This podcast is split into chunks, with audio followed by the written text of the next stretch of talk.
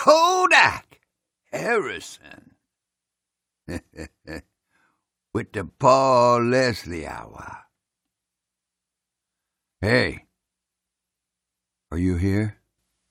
Yoo-hoo, there's a lot of you here. Let me count. And what are you doing here? Mm-hmm. You're listening.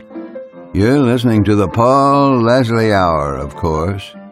And we have something extra special for you today. This undoubtedly is the most in-depth interview Paul's ever done. He welcomed singer, songwriter, poet, spoken word artist, and recording artist Kodac Harrison to come and give his entire story, the whole story, and nothing but the story, and to play music. Kodac Harrison was described by Creative Loafing Newspaper of Savannah, Georgia this way quote, Imagine a Southern Tom Waits or a rural Leonard Cohen. That's as close as we can come to a nutshell description of the music of Kodac Harrison, a genuinely gifted artist and one of the Southeast's musical treasures. End of quote. And to that we say, well stated. Kodac Harrison was interviewed in great detail and also performed songs and spoken word poetry. This interview was recorded at Jordan Digital Studios and then broadcast over the radio in a four part special. Well, today, ladies and gentlemen, boys and girls, pronouns of every description, we present the entirety of what went down that evening, all in one place. By the way, you can be a supporter of the spoken word and patron of independent media merely by visiting thepaulleslie.com slash support. We thank all of you who help keep this show going, whether it's a buck or two or more. It makes the mission possible. Well, I see no reason to further delay. It may help to have a nice beverage to enjoy. You'll be here a while, but it's worth it. Let's hear it. Let's hear the Kodac Harrison session now. It is with great pleasure we welcome singer, songwriter, recording artist, poet, spoken word artist, Mr. Kodac Harrison. Kodac Harrison was named Best Spoken Word Artist Critics' Choice in 2002 and Reader's Choice in 2003 and 2004 in Atlanta's Creative Loafing. And in 2008, Kodac was named Poet of the Year. Kodac is one of the current Atlanta Slam Masters and hosts the award-winning Java Monkey Speaks. So first of all, welcome Kodac Harrison and thank you so much for making the time to do this and traveling up here to do this interview, spoken word, and acoustic performance. It's a pleasure to be. I think you got it right when you said podunk. I realized it was a little, little, uh, tongue twister there. Thank you. It's glad to be here. It's good to be here. I'm glad to be here. My first question. Who is Kodac Harrison? Who is Kodac Harrison? I don't, don't start off by asking me a heavy question now with that I could go anywhere with that. Kodac Harrison is an artist. I always wanted to be an artist, but I never believed I could be an artist because I grew up in a small town.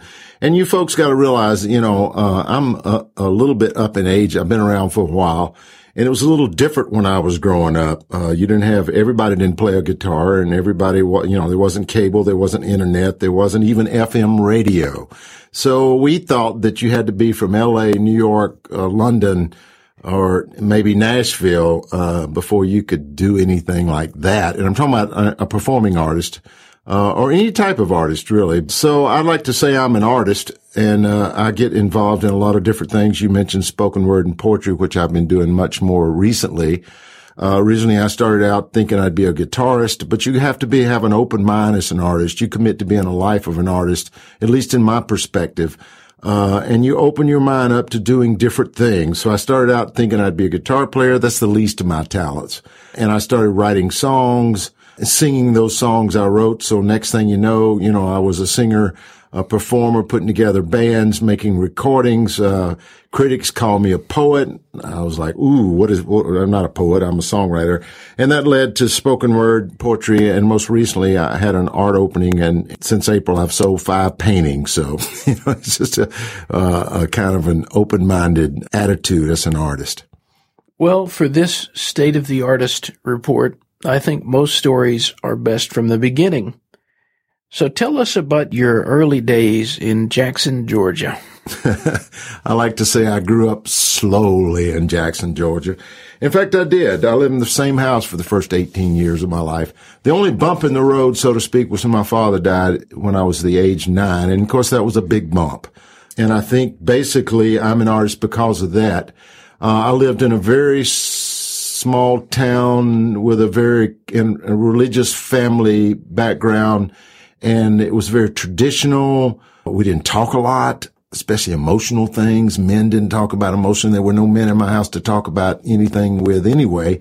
And I needed an outlet for my emotions. Uh, and when I was a young boy, I went to Macon, Georgia, uh, to see an Otis Redding concert. Uh, I was one of maybe 10% of the audience that was white we went right down front. We had no problem with that, but we noticed that we were, all the other white people sat up in the third balcony. And so for the remaining concerts that I went to that summer, which were headlined by James Brown and um, Wilson Pickett, we sat up there with the other white people, but uh, we were right down front for Otis, and that probably changed my life. I don't know that I knew it at the time, but that was the outlet for the emotion uh, for my emotions that I was looking for. And I was really drawn to Southern soul and to blues and very emotional uh, music in the early days.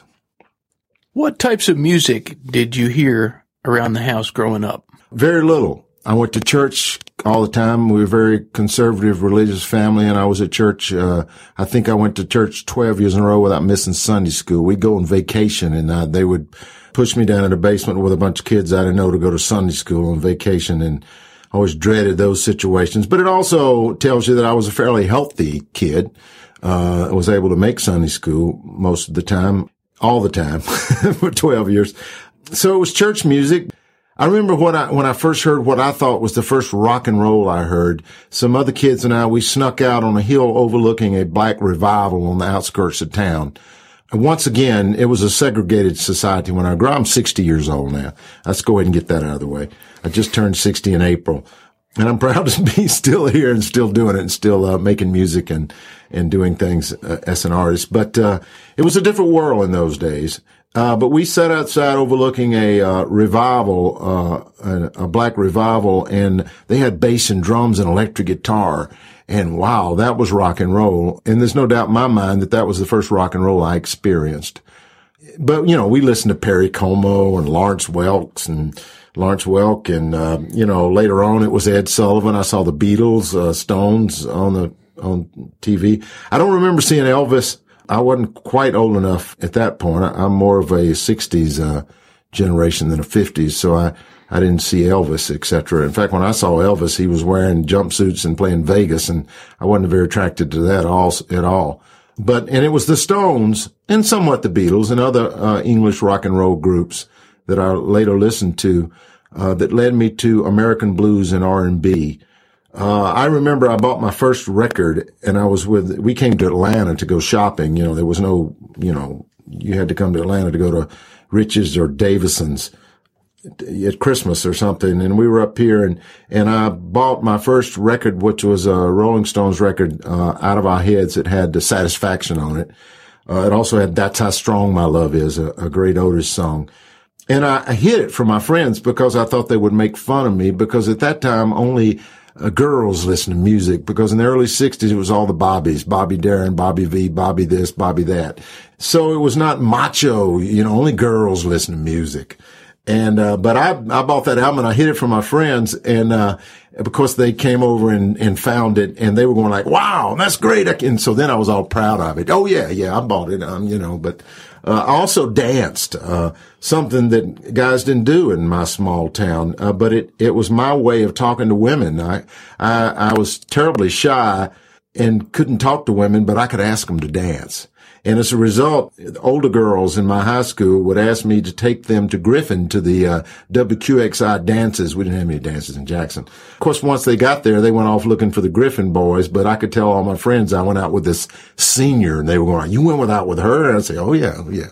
Just because I could dance, you know. And so, uh, uh, doesn't sound rebellious to people of today's time, but uh, buying a record or dancing was pretty rebellious when I was growing up in a small town in Jackson, Georgia.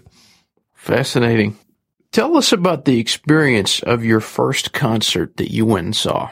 Uh, like I said, I went to see Otis Redding. I went with some older kids, not that much older. I don't want to make it sound like I was 10 years old or something but down to Macon and they said, you know, you want to go see Otis. And, and I knew because I bought the Stones record and I researched all those songs. And of course you didn't have the inter- internet to research, but you know, I would read the, all the liner notes, etc. And, and find, and of course there were no record stores in Jackson either, but somehow, uh, I knew about Otis from the Rolling Stones. And so, and they said, we're going to go down and you want to go? I said, sure. And I knew that, you know, I wasn't going to ask my mother to go. Uh, it was a beautiful experience. Like I said, uh, you know, the majority of the audience was African American. Uh, we went right down front. You know, stage was not huge. We were right on stage, and the only problem we had was these big mamas trying to get to Otis, and they would kind of envelop us as they were going on stage. And, and these were pretty wild concerts, uh, in, in, a sense, while in a sense that the floor was open and everybody was dancing. You know, this is a, you know, think of 60s soul and people dancing. You know, the white folks were sitting up in the top battle, just sitting there, but people on the floor were dancing and we were right there in the middle of them. And it was a, it was a life changing experience. When did you start to fancy yourself as an artist? Uh, it took me a while. I had learned a few chords because I wanted to join this band I wanted to play drums. because doesn't every kid want to play drums? I don't know. I wanted to play drums and, and my mother was not going to buy me a drum set and I don't know where I would have practiced anyway. But so she bought me a little $50 harmony guitar. And I didn't realize at that day, in those days, that you could take a guitar and make it playable. So it was extremely hard to play. And, but I learned a few chords. I was an athlete in high school. Uh, even though I loved music, I was more an athlete, but this is a small time high school. So I wasn't big enough, uh, fast enough to actually go play at a college, uh, especially one like Georgia Tech, where I was a big Georgia Tech fan and I got a scholarship to Georgia Tech based on, uh, academics in need, predicated on the fact that I major in textiles. Jackson was a big textile town at that time with a bunch of cotton mills and things. Uh, that's not the case anymore. In fact, it's now declared part of Metro Atlanta, but, uh, those days, the industry was textiles. And so I got a, a scholarship uh, sponsored by a, local textile mill, and they offered a scholarship, and I won the scholarship, and that took me to Georgia Tech. So, and then I quit playing music for three years. But I enjoyed music and listened to music and went to concerts and bought records like crazy. And finally, uh, uh, as a senior at Tech, I was in a fraternity for a little while, and I was the social chairman of that fraternity. I booked the bands. And then I left the fraternity because I didn't really agree with all the things that fraternity is about. After I left the fraternity, I started playing guitar as a senior at Tech. That was a little late to try to think I could do anything with it. So then I went to graduate school. I told, said earlier, my father died when I was young. My mother remarried after 10 years while I was in college and my stepfather offered me the opportunity to go to graduate school wherever I wanted to. The alternative was to go to Vietnam. I had a, a low lottery number and, uh, I took, uh, the graduate school option. And, but he offered me the option of going wherever I wanted to go. Uh, he was a World War II veteran. He didn't want me to go to Vietnam, especially at that point in the, in, in time. So I said, New Orleans. I want to go to New Orleans. I mean, I'd been down there to Mardi Gras. We used to go down there from Atlanta to Mardi Gras every year, and I love New Orleans. And it was, it's just the whole free spirit, and of course, blues and jazz and soul just kind of oozes from the pavement down there. And I was like, I want to go to New Orleans. So it was in New Orleans that uh, I finally got the confidence and of course, I was playing guitar a lot at that time. Three things happened between my first two years there. My first year, I didn't play much music except a little bit by myself, just playing on guitar. I went to concerts continually. I saw the Allman Brothers two weeks before Duane died. I saw him five times before he died. That goes back to that Macon background kind of, uh, uh, with Otis and the Allman Brothers. That summer, I bought my, this guitar that I have in my lap right now Also, and then that fall, I was given the name of Kodac and I decided that I was going to be an artist. So I was like reborn in New Orleans. So Kodac was born in New Orleans in 1972, the year I bought my uh, acoustic guitar and the year I was uh, given the name Kodac. One of the songs on your album, In Search of the Blue Groove, is called Lazy River. Yes. And it mentions uh, New Orleans in it. It is the first song ever copyrighted. After New Orleans, after I graduated from Tulane, uh, with an MBA, by the way. I was thinking I'd get the music business. I thought that's not the way to get the music business unless you want to work in the accounting department. But, uh, uh, and I still had two years in the army, uh, facing me and I went to California and it was in California that I wrote that song. And it was the first song I copyrighted because some guy came up to me and I was playing a gig at a place called East of Eden in Salinas, California. I'm a huge Steinbeck fan, but that we're getting ahead. I'm getting ahead of myself here. And he wanted to know if he could do that song. And I was like, Oh, sure. And I was thinking, boy, I better get it copyrighted. In those days, you had to get somebody to do a lead sheet because I was not, uh, musically trained. And, you know, it was a little bit more of a process to, to copyright one song at a time. Now you can fill up a CD or a cassette, uh, in years back and just send them in and copyright a bunch of songs under a certain title, but, and you don't have to have a lead sheet and all that. But yeah, that song is the first song I ever copyrighted. Uh, and I recorded it most recently, you know, you, you're talking about on that song, that album came out in 1999. Well, I also recorded it on my, uh, I think it was on my very first album, which came out in 84. I had the privilege to play it at some of the benefits for the Katrina musicians, uh, from New Orleans and, and whatnot. And, that's been a song that's been with me uh, for a while, and I believe one of my better songs. Can you remember the first song you ever wrote? Yes. And it was a juvenile song in high school. Like I said, I learned a few chords, uh, wrote this song about, uh, I had this little man that kind of dangled from my car mirror that my girlfriend had gave me. And I wrote this song about the little man because we had broken up and, uh, but it was a horrible song. but I do remember writing that song. Like I said, and it was probably another three years before I picked up guitar and, and continually played when I was a senior in college, but I do remember writing that song. Now, what song do I, do I remember was the f- first one that I actually kind of felt like was a keeper? Well, Lazy River Blues is certainly one of them. I've gone back in some old notebooks and found some songs that I thought were pretty decent and recorded recently that were early songs uh, that were written. One of them that's on uh, my latest studio CD, Dreams and Nightmares, called Georgia Sunshine. Uh, I was doing an interview for Georgia Music Magazine, and they wanted a quote from one of my songs or poems about Georgia, and I was thinking, mm, I don't know. I was looking through notebooks trying to find one, and I found that song, and I thought, you know, that's a pretty interesting song. I think when I wrote it in 75 or whenever, and I was homesick for Georgia, I didn't relate to it so much because I was, it was a fantasy uh, about the future. But then I kind of grew into that song after 30 years. You know, finding that quote, I, I wrote some music for it and recorded it. So that street corner band about experiences when I went to play the streets of San Francisco for tips, that was another fantasy.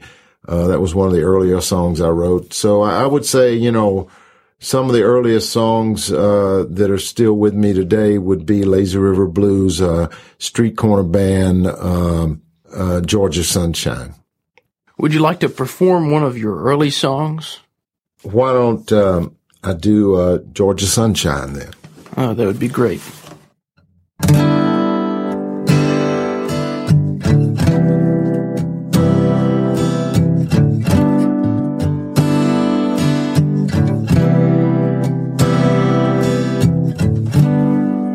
Grabbed a dream to California. Chased it round and back a time or two. Moved up to New York City. It's just something I had to do. Woke up somewhere down in Texas on the wrong side of a lousy day. But there was a time when my nights didn't seem so cold. And I'd swear that sun shined every day. Do you know, you know I love you, baby.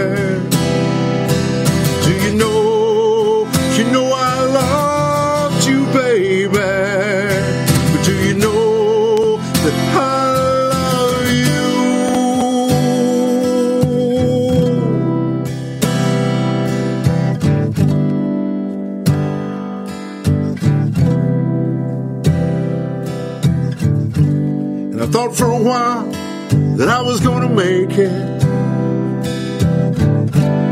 And that thought took me straight to the clouds. It was just ahead. All I had to do was reach out and take it. Hear the applause, the cheers of the crowd. But somewhere along the way, I must have taken a wrong road. Cause his dreams just don't seem so real anymore. It's just cheap whiskey, smoky barroom, and women that don't know how to close the door. Do you know, you know I loved you, baby?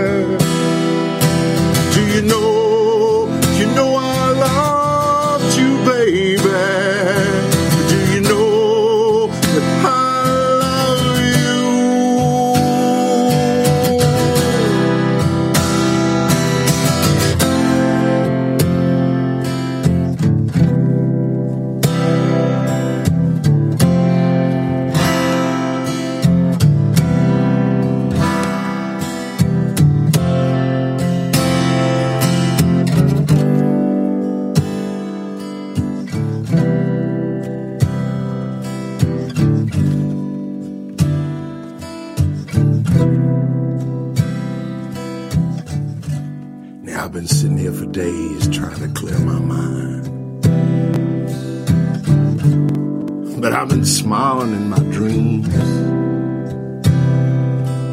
And I hadn't done that in such a long, long time.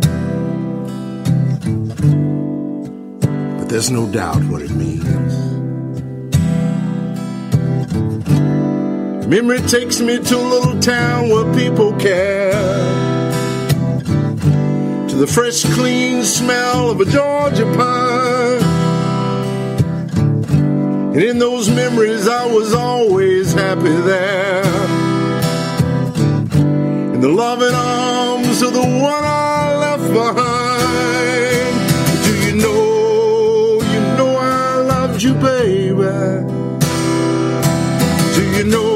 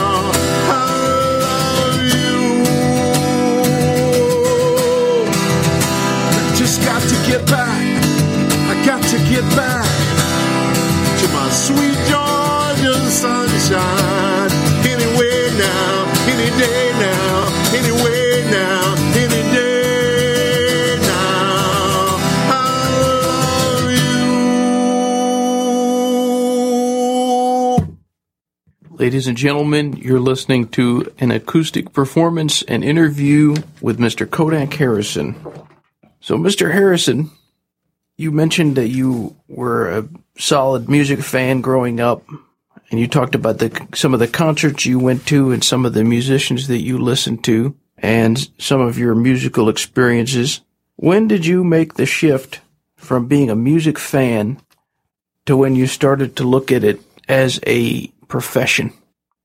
Well, like I said, in New Orleans, when I made the commitment to being an artist, and at that point, uh, The only thing I was doing artistically was playing guitar. Uh, I had started maybe writing a few songs, but basically just learning guitar.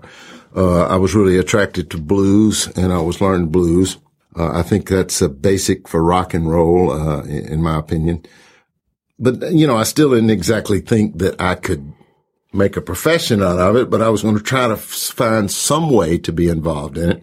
And then I kept playing. And, and of course, I, I, mentioned two years in the army in California. The whole time I was there, uh, I was, it was post Vietnam and, uh, they were phasing down. I was involved with basic training. They were phasing back. And so I only worked maybe 20, 30 hours a week. And I was in a very disciplined atmosphere, obviously in the, in the army. I was running about six miles a day and playing, you know, five or six hours of guitar a day and uh, trying to learn to play guitar. There was a little college there in Monterey called Mon- Monterey Peninsula College. And I would go down there uh, every week on Wednesday and play three songs. Uh, I'm not a person that uh, grew up, you know, as a natural performer who just loved to get in front of people. In fact, I was terrified to get in front of people. And in those days, I'd play those three songs and my hands would be shaking, uh, shaking. My throat would get dry. And it was just really a, a, painful experience for me, but it's just something I wanted to do. I love music so much that I was like, I'm going to do this. And then, uh, and then I started, um, you know, going up to San Francisco and other places to play for tips on the street and stuff. And two months after I got out of the army, uh, I got my first professional gig in, uh, a place called East of Eden in Salinas, California. Now, most of my education was very technical, so I wasn't forced to read literature. Uh, I read a lot of, uh, chemistry, physics, uh, math, uh, business stuff, accounting, you know, economics, blah, blah, blah. Uh, but I didn't read literature. So I felt deprived. So I started reading like crazy. And of course, John Steinbeck, uh, Nobel Prize winner, from his book Cannery Row. There was a right there in Monterey. He was from Salinas. Uh, East of Eden was a famous movie with James Dean in it. And so I started reading John Steinbeck and to, to this day, he is my favorite author, Grapes of Wrath, etc., of Mice and Men. Uh, you can go on and on. And, and to think that I had my first professional gig, uh, two months after I got out of the army in a place called East of Eden in Salinas, California, I was ecstatic. And I went over there and set up the equipment that afternoon. But yet I was dealing with that nervousness. So I thought, well, you know, I'll just go in right when I'm supposed to play and I'll walk up there and start playing so I won't sit around and get nervous. I'm just the opposite these days. Even though I was late coming up here because it took me forever to get here, I like to get places early, get comfortable with a situation, you know, make sure there's no problems. So I went in there it, when it was time to play and there was somebody else playing, uh, there was a double booking. They gave me his gig a week later and I played there off and on for over a year, but that was like a welcome to the music business. I, I was reading that Jimmy Buffett book, uh, Pirate Looks at 50 a while back and kind of a similar situation happened to him. So, I, I mean, you know, I think that's probably something a lot of people go to, go through when they first get in music business, uh, is they run into obstacles like that. And, uh, but it was a, certainly a welcome to the music business experience. And, uh, you got to get past those things. But it was pretty shocking at the time. But, uh, I did a, a week later have my very first professional gig where I actually got paid for playing uh, and the payment was agreed upon ahead of time at a place called East of Eden in Salinas, California. Tell us about the first time that you made an album or an EP. I came back from California. I'd actually, uh, I was, you know, had been in the army. I'd lived out there for uh, three and a half years. Uh, I was a resident of California, had the GI Bill, and I was accepted at Berkeley to go to music school. But I had spent, uh, I don't know how many years of life since I was four years old in kindergarten in some kind of, you know, institution, uh, whether it be schools or in the army. And I was sick of institutions. And even though I, I wanted to move to San Francisco, I didn't really want to go to school. Even though I didn't know exactly how I was going to live, all I wanted to do was play music, but I didn't know how I could do that. And uh, so I thought, well, this way I can get the GI Bill and I go to Berkeley and and it was very inexpensive to go to school, and maybe I can figure out what's going on. I love San Francisco, And then I got a call from an old friend that wanted me to come and play at his wedding. And he, you know, was whining about it. Another friend from Jackson was living with me at the time there. And he said, if y'all hadn't moved out there, I might not be getting married, you know, I'm alone, you know, that kind of stuff. And we were like, come on, get real. But, but I came back and sang in his wedding, stayed in Jackson two weeks and moved to West Virginia because a lot of my friends from, uh, New Orleans, musician friends, etc., the guy who basically taught me to play guitar had moved to West Virginia to become part of this artistic kind of communal community. For for these people that might hear this that what the hell is he talking about? It's like a hippie farm you know? But uh, it cost me ten dollars a week to live there and that included food and i could play my guitar all the time. So there was a period of time when i went back and forth between uh, atlanta and i'd come down here of course it cost me more money to live down here but there was more going on and i'd go up there and it didn't cost me anything and i could play a lot and I could experience a lot, but there was not a music scene up there and it was back and forth, back and forth. And, uh, finally decided I needed to, uh, move back to Atlanta and not back to Atlanta. I had, well, I'd been to school there for four years, but to Atlanta for the first time in 79. And, uh, I think it was not too long after that.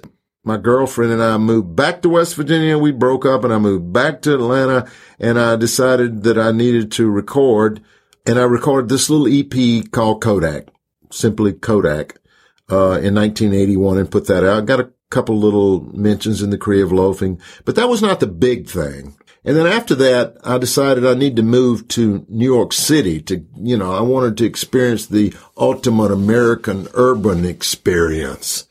And where else are you going to find that about New York City? I mean, you know, I, I was a, had read all about the village scene. Of course, that was over at that time. Uh, but I thought I'm going to New York City. I didn't know a soul. I went up there and I didn't stay there very long, just a few months. It was a struggle, but I was playing in the village. The guy that was running the uh, thing there at Kenny's Castaways uh, on Bleecker Street uh, said, "You know, I, I like what you're doing. You need to you need to start a band and record an album. Now the, the acoustic thing was happening in the seventies and it started happening again in the nineties, but during the eighties, it was all band. You couldn't get a gig with an acoustic guitar. Uh, I mean, the Jimmy Buffett's, the, you know, Jim Croce's, uh, the James Taylor's, that was a seventies thing. Uh, uh this was eighties. So I thought, well, that sounds good. And I don't know how I would do that in New York City. I don't know so, but I made this little recording when I was in Atlanta. I could go back there. I know musicians there. I can put together a band. I can record an album. So I did. I came back and recorded my first uh, album in 1984, Just to Disguise. Do any of the songs from that era uh, still find their way in your performances? Uh, some do. There are a couple that uh, might be appropriate. But yeah, some of those songs there there were you know several on that album that um, I still play often, and I have recorded again uh, to try to get different versions or better recordings or whatnot, and, and on the subsequent uh, releases. Uh, there was a uh, song on there called Rudy's Restless.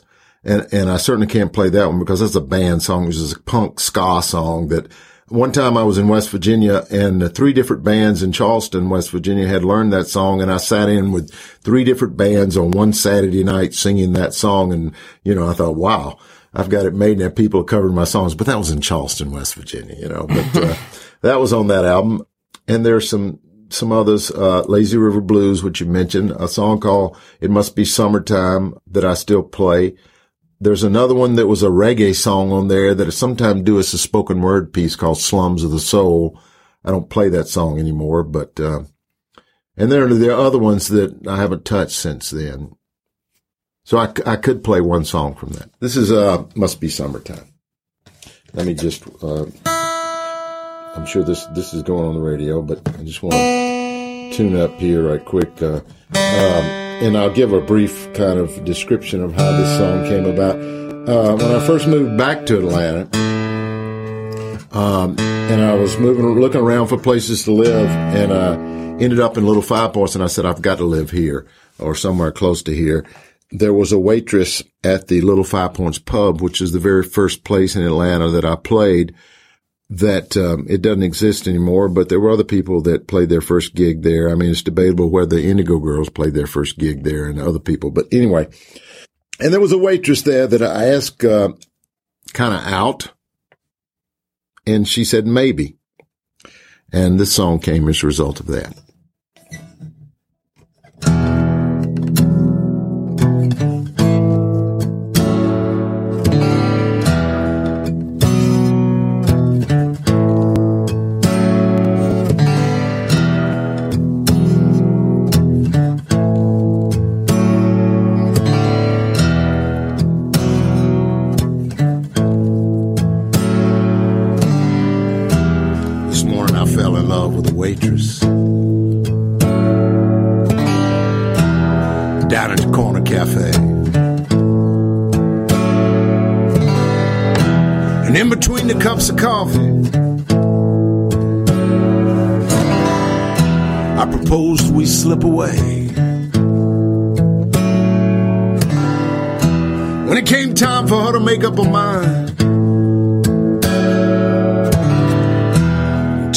She gonna do. She just said maybe. The girl said maybe.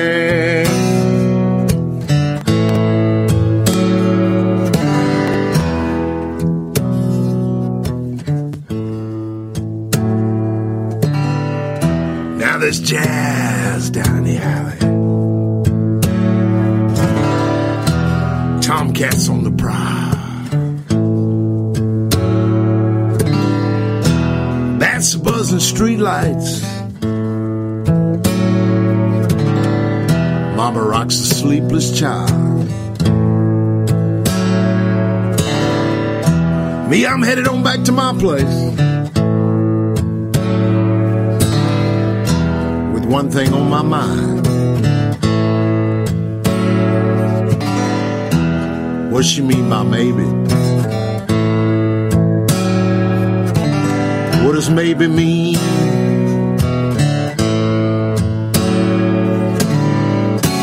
Out on the street, there's a boy and a girl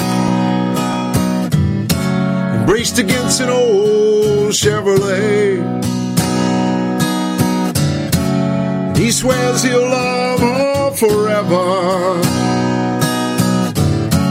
Right now, she don't even care. Not tonight. There's love in the air. Not tonight.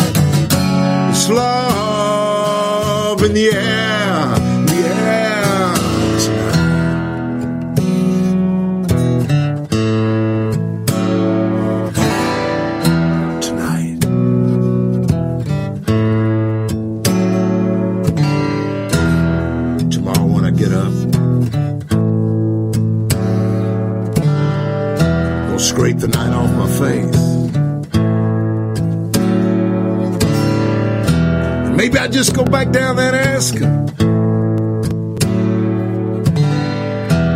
Maybe I'll try a new place. Probably fall in love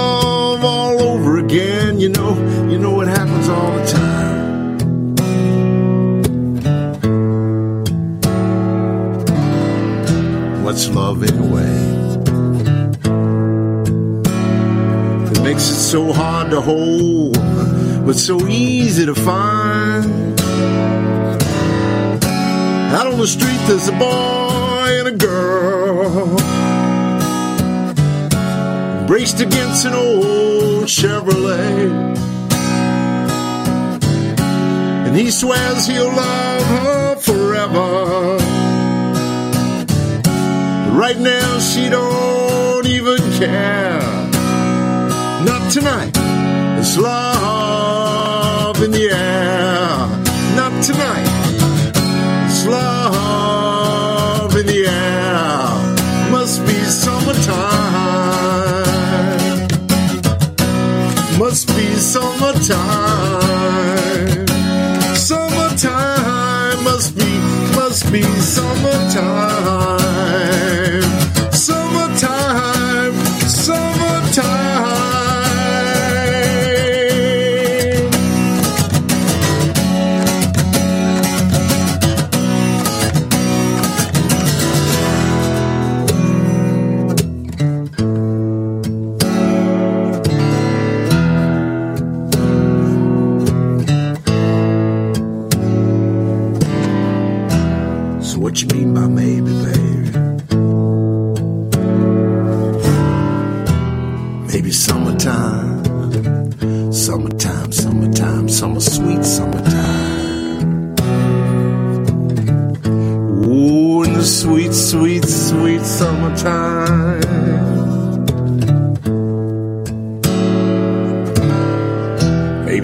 time, oh, I swear it must be summertime.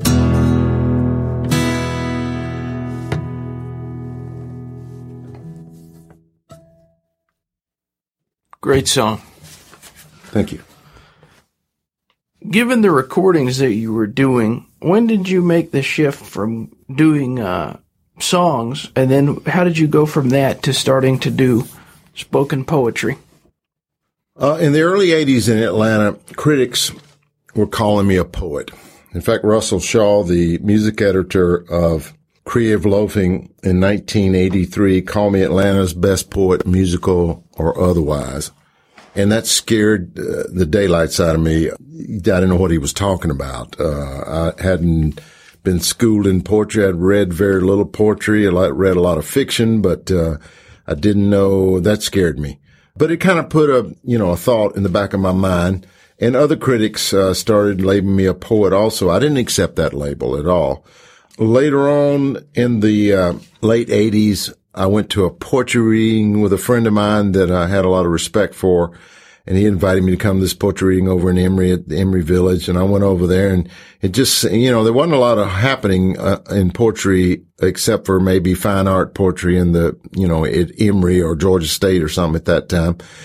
It just seemed like nobody knew what to do and nobody was starting. And I said, well, I'll do something. And I just recited a word, a song, uh, without, uh, music. And that's kind of how it started. And then it grew from there in that you know, I kept getting these reviews calling me a poet and I started thinking about it more and more. And then, you know, in 96, we're jumping way ahead. Uh, I went to Boston and uh, I was on a, doing some gigs up there. I needed a place to stay for a couple of uh, nights and there had been a poet who had stayed at my house in Atlanta and I called and I knew him and his wife, both poets. Uh, his wife, Patricia Smith, is going to be at the, uh, Decatur Book Festival uh, coming up soon at, at, Java Monkey on Sunday night, but uh, Patricia Smith.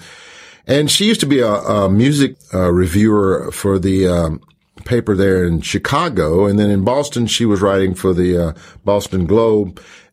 She was also a poet. And then, and so she took me out to these poetry readings that were happening every night somewhere in Boston or Cambridge there. There were two or three happening every night. I did my first poetry slam there and just kind of experience. And I came back to Atlanta and, in the next winter, that was in, uh, the fall of 96 and, in the winter of 97, I put together my first poetry reading in order to try to get Patricia Smith to find out a way to pay traveling poets uh, in Atlanta who weren't going to go to a university, and I started giving poetry readings, and and uh, I've done that uh, ever since, including the last eight years of every Sunday night at Java Monkey in Decatur, Java Monkey Speaks. I've been doing uh, poetry readings there, but uh, it kind of started with critics and th- putting that seed in my mind and just started thinking about it. And I think the very first time I ever recorded uh, a piece without music was for a bunch of uh, live tapes, cassettes that I put out called the Beatnik Blues tapes,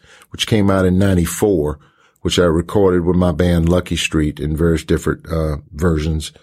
You want me to do that very first piece that I ever did spoken word? I'd be glad to do that. Let's it, hear it. It was a song uh, on uh, my second album, which came out in '86, called uh, "Angel of Mercy," and I converted it because uh, I felt like it was more poetic.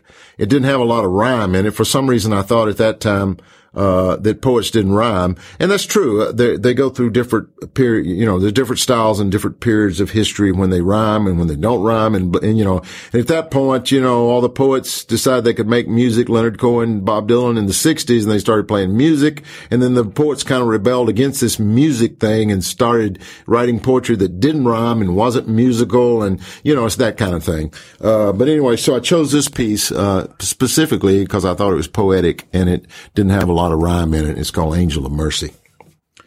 Just the other day, I was sitting in the park watching an old man.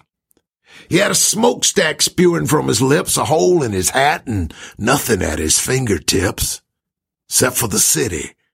And everybody knows that the city can be hard and cold when you ain't got nothing to bribe it with. So he's competing with the pigeons for the crumbs. But then along comes his salvation.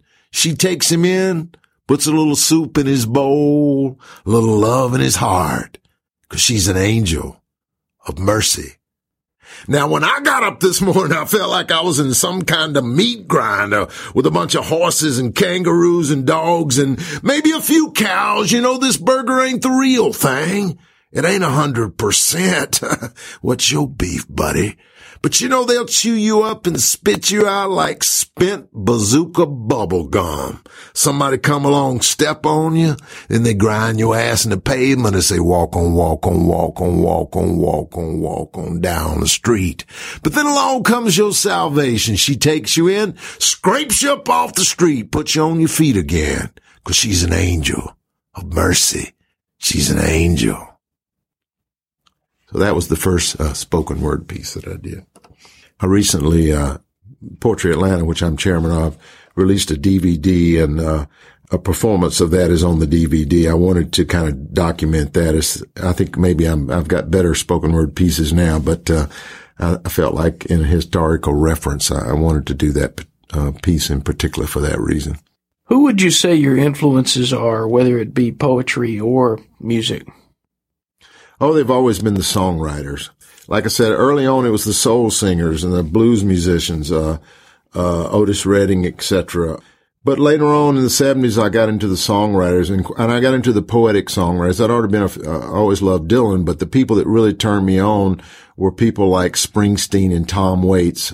Those writers, uh, were very poetic, uh, working class, street, uh, beatnik, uh, bohemian, type uh, singer, songwriter, poets. Uh, later on, Leonard Cohen and, um, in the soulful sense, I always loved Van Morrison too.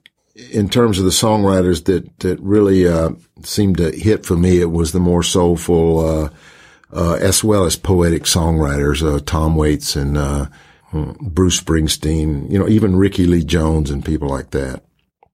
Well, maybe there's a song from uh, another writer that you'd like to pay tribute to. Oh, I could do that. I could do that. Uh, this is one uh, by Springsteen. It's not one of his well-known songs, and it comes off his album "Ghost of Tom Joad," which is uh, referring to uh, the uh, Steinbeck book. Uh, Tom Joad was the character in Grapes of Wrath, so I can kind of hit both of those areas. I think that's the reason I one of the reasons I like this song because it comes from that album and, and that's the subject matter and it's and it's not more of his well known records. I'm not going to try to do uh, Dancing in the Dark for you or anything. So this is called uh, Dry Lightning. Threw my robe on in the morning. What's the ring on the stove turn red? Stared hypnotized into a cup of coffee. Pulled on my boots, made the bed. Screen door hanging off its hinges. Kept banging me awake all night. And I looked out the window. The only thing in sight was dry lightning on the horizon line. It's just dry lightning. You on my mind. I chase the heat of her blood like it was a holy grail. Descend, beautiful spirit, to the evening pale. Appaloosa's kicking in. Corral smelling rain. There's a low thunder rolling across the musky plain. It's just dry lightning on the horizon line. Just dry lightning. You on my mind.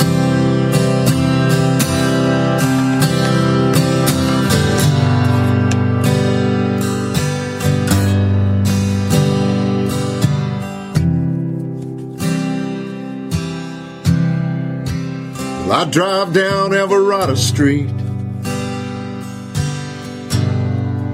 where she danced to make ends meet. And I spend my night over my gin while she talks to her men. Now that big yellow sun comes bringing up the day.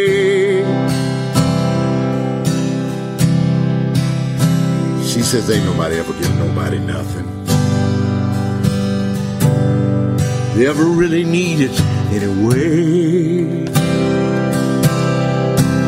I get so sick of the fighting, lose my fear of the end. but I can't lose your memory sweet smell of your skin. And it's just dry lightning on the horizon line. It's just dry lightning.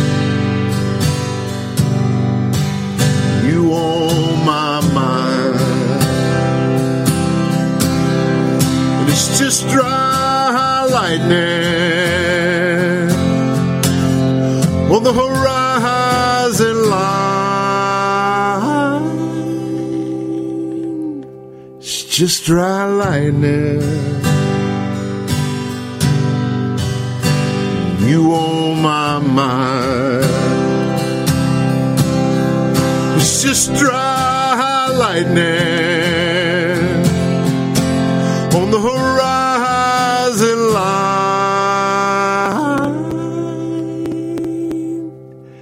just dry lightning. You on my mind.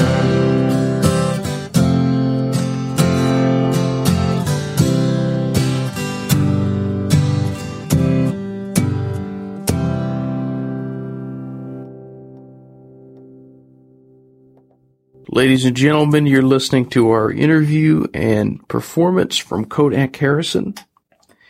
When somebody listens to one of your records or when they see you perform, what is it that you hope the listener gets out of the experience?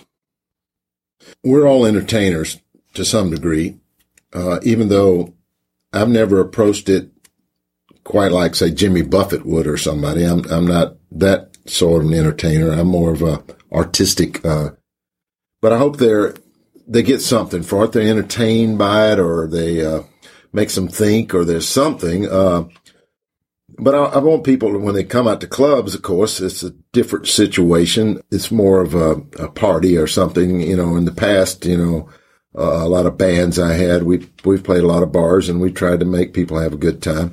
But when I'm doing a spoken word po- performance or you know, on certain CDs, you know, it's more of a artistic experience. What do I want want them to get out of it? I hope it moves them in some way emotionally. I'm not talking about necessarily making them cry. Maybe, I, maybe it makes them laugh. I don't know. Uh, I'd like for them, for it to create some kind of emotional experience, uh, for, for the listener. Would you say that a shift in your music happened from, if you look at the albums from the 80s and then from what you recorded in the 90s? Uh, absolutely. I had a major event happen in the late 80s. Uh, in fact, I had, had, I was doing, I was trying to be a rock star. I was doing the rock and roll thing, had rock and roll bands. I just had a record produced by, uh, Brendan O'Brien. Uh, in fact, uh, speaking of Springsteen, I think he's done the last four Springsteen records or whatever. Anyway, it was, and Brendan is a great musician and a great producer, great engineer. And I was real excited about that record. But my, the record I had with my, the deal I had with my record company was not what I thought it was. And let's just say, uh, there was some problems there. And then I had this accident, which, uh, going into six and a half hours of surgery, the surgeon said I had one in a hundred chances of surviving. Told my mother after the surgery that I would not survive. And recently in conversations with my surgeon, I just, uh, celebrate 20 years. He said that, uh, I had, uh, managed to fully recover and beat one in a million odds for full recovery, which are hard for me to grasp. Uh, and I've tried to, uh, get a grasp of that and try to figure out why I've survived. And I hadn't quite figured that one out. But, uh, there are certain things. They got me to Grady. I'm a big supporter of Grady the best trauma center in the southeast within 15 minutes after the accident. Uh, there was some, and the way and the way it got me there so quick was uh, kind of a stroke of luck. We won't get into that so much here, but uh, that was a major life changing. When I woke up five days later after being on life support, and of course I thought I was going to be great. Uh, I never realized that I even went through the accident and all that situation. I hadn't heard the doctors saying that I wasn't going to live and and my friends were upset with me because they, I was taking a little too lightly and they took me and walked me over to the mirror there at Grady so I could see that I had 30 staples in my head and had uh, gone through this really traumatic situation. But uh, that kind of thing will will change you. And I came out of there and I was like, you know, it's not so important to be a rock star or make a lot of money. I just want to be true to myself. I want to be an artist. And, and, you know, I didn't get religion or anything any more than I may have had or had not before then. But it did make me really read, think about things and, uh, and realize why, what are you doing this for? Why are you in this? What is the reason? Do you, I mean, what's important to you? And the important thing to me was to be an artist who didn't compromise his artistic goals uh, whether he made lots of money or not. I mean, I have no problem. I'd love to be, you know, uh, a lot uh, more well off than I certainly am. But I, I really wanted to uh, to redefine and made more true to my initial reasons for getting involved in the whole thing. So as a result, I let that record go because. Uh, uh, I didn't like compromises I was expect to make on the deal for that record. And so that record never came out who knows? That may have been the, the, the breaking point of my career. It might have been the thing that, uh, it might not have made any difference in the world. I might have end up, if I'd keep, uh, approaching things like I was, I may be, I might have been dead now. I mean, I almost was anyway. So I came out of that with a different approach and I went back and, and thought, what, what are your roots? My roots were in poetry, poetic lyrics and acoustic guitar. So I gave up the electric guitar. As a result, I haven't played electric guitar in 20 years. Uh, somebody gave, I asked me to sit in, uh, my saxophone player, Nick Longo and his band and shoved an electric guitar player in my hand. And I'm like, ooh, I, am not comfortable with it. Uh, I started out on acoustic and I decided to go back to my roots and singer songwriter. At that time, I didn't realize I was going to quite get into the poetry as much as I did, but I was thinking along of being a writer and more my songwriting my lyrics and, and try to, back in the eighties, the managers I had, were trying to get me to take the poetry out of my lyrics um, because they thought that was over the audience's head, etc., or whatever. I don't know. To me, it seems like you a good manager is one that recognizes an artist's strong points and builds on that. Doesn't try to change him because you can't be. I mean, you can't make me Springsteen because there's already Springsteen. I mean, you know, you can't make me Tom Waits because there's already Tom Waits. Uh, you got to uh, try to find the uniqueness in an artist, and that wasn't happening. Uh, so I had a whole different attitude after that, and I I decided that it wasn't so important that I be a rock star, and quite frankly, uh, I wanted to get back to my roots and I started my own little record company out of that. I want to take control of my life. Now, I realize since then that it's hard to, you can't do everything. You need the help of others. And I've certainly had a lot of help from a lot of people, but, uh, uh, it kind of changed my direction, not so much as it, it just purified it and took out a lot of the, the, the BS in my opinion. And f- I refocused on uh, reason I was doing it and what I wanted to do with it. And, uh, uh, so that was a big, big, big thing. So uh, when the nineties came around, I was going back more in the acoustic direction and, uh, went over to Decatur where Eddie was at the trackside, Eddie of Eddie's Attic, and uh, there was an acoustic scene happening there. That's where I met Shawn Mullins and Christian Bush and and uh, a lot of other people. Uh, already knew the Indigo Girls and Caroline Aiken and other people in the acoustic scene, but uh, and kind of refocused and and kind of jumped onto that scene, which I was really a kind of that was where my roots were anyway, and that's that's the way I'd started out. So uh, I kind of moved away from a more of an electric rock scene. And I still love, I love the energy and, and, you know, and, uh, I love Neil Young. I, I mention Neil Young. I mean, when he gets his, starts distorting that guitar, I'm like, wow. I mean, he influenced me for a while there. I was uh, putting the distortion pedal on my acoustic guitar just to try to get a little more crunch and sustain because I love that kind of stuff. I, I don't want to be limited into a certain sound or genre, but I'm just more comfortable on acoustic guitar, more co- comfortable with music that focuses on lyrics. And that's pretty what I feel like is what I do and what my strong points are. And as I become more involved in the poetry scene, next winter, I'm going to have the, the chair over at Georgia Tech, the McEver chair, which is a revolving chair that changes every year in poetry, which blows my mind. But, uh, and then those quotes you were reading way back, uh, as a spoken word artist, a poet and everything. When I started out, I was going to be a guitar player. And, and like I say, I said earlier, I think that's the least of my talents. I tried to get back, try to rediscover the things that were my strong points and build on those. I want to perform a song that is really important to me. And I want to introduce it with a spoken word piece so I can kind of cover both realms there. Uh, I mentioned Otis Redding early on. My influences, major influences were Otis Redding and Martin Luther King Jr. Otis was gave me that soulful background. And and I tell people I'm from Jackson, Georgia, which is halfway between Atlanta and Macon. So I feel like my influences are kind of somewhere between Atlanta and Macon. Macon being um, Otis and the Allman Brothers, that blues, soulful, emotional music, uh, and then more philosophical, more poetic, more spoken word. I mean, as far as I'm concerned, Martin Luther King Jr. is the country's best spoken word artist uh, that we've ever had. But anyway, and that shook me up when I was at Georgia Tech. Well, for instance, I always like to tell this story. There was, it was really tumultuous time. I went to Georgia Tech my freshman year. Everybody had to be in ROTC. You wore coats and ties to the football game, even if you didn't have a date. Two years later, we wear jeans and t-shirts, even if we had a date to the football games. I mean, it was a tumultuous time. In the meantime, Martin Luther King got assassinated.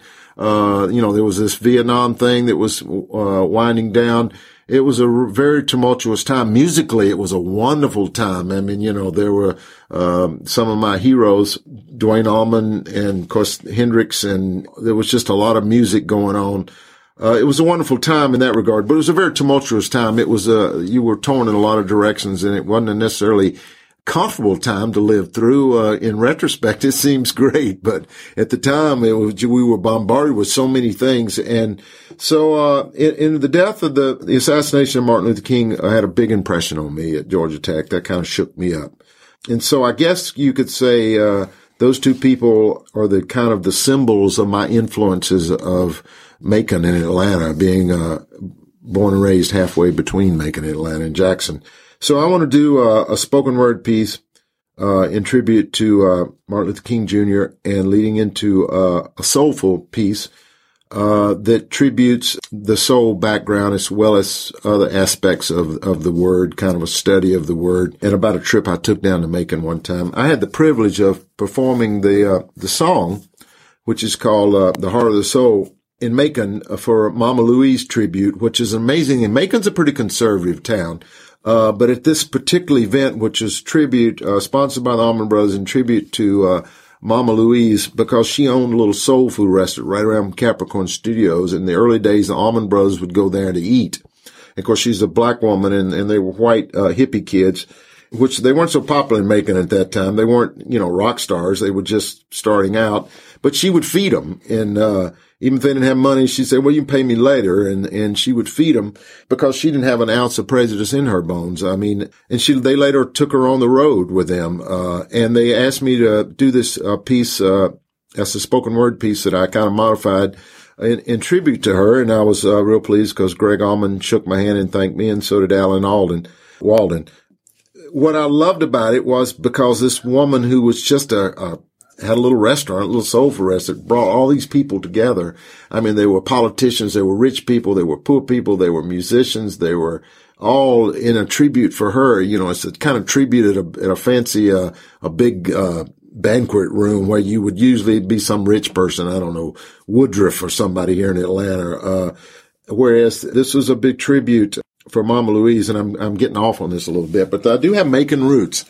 And so I'm going to do these two pieces, spoken word piece leading into a song, spoken word piece called Where Dreams Become Real, song entitled The Heart of the Soul.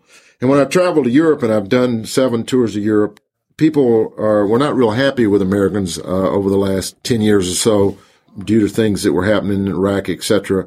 I would always tell people that I'm from Georgia, which I'm real proud of because we've had two Nobel Peace Prize winners from Georgia, uh, Jimmy Carter and Martin Luther King Jr.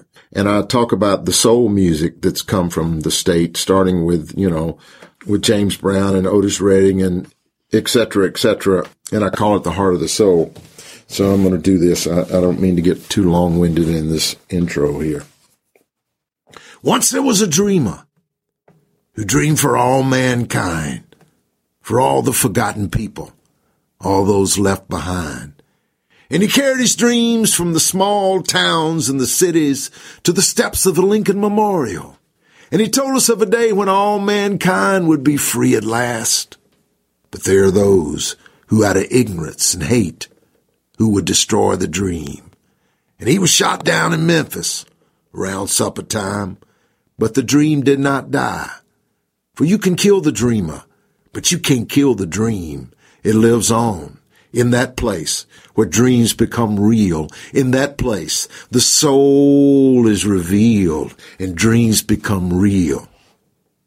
Twenty years later, I was watching my TV when I saw the dream personified. I saw some kids interviewed down on Auburn Avenue, and I knew the dream was still alive. You could see it written in their faces. You could see it shining from their eyes. You could see it in the way they held themselves and the way they held their heads up high, the dreams alive in that place where dreams become real. In that place, the soul is revealed and dreams become real. He said, I want to take you where dreams are real. He said, I want to take you where dreams become real, where dreams become real, where dreams are real. He said, I want to take you where dreams become real.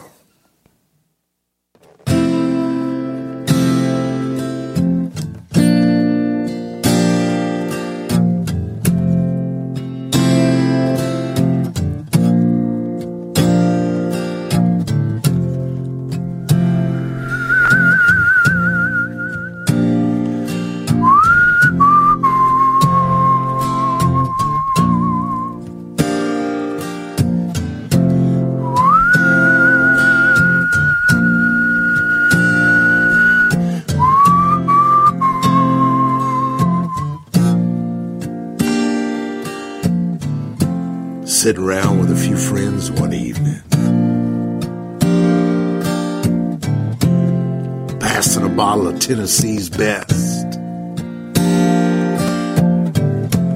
We decided to drive down to Macon.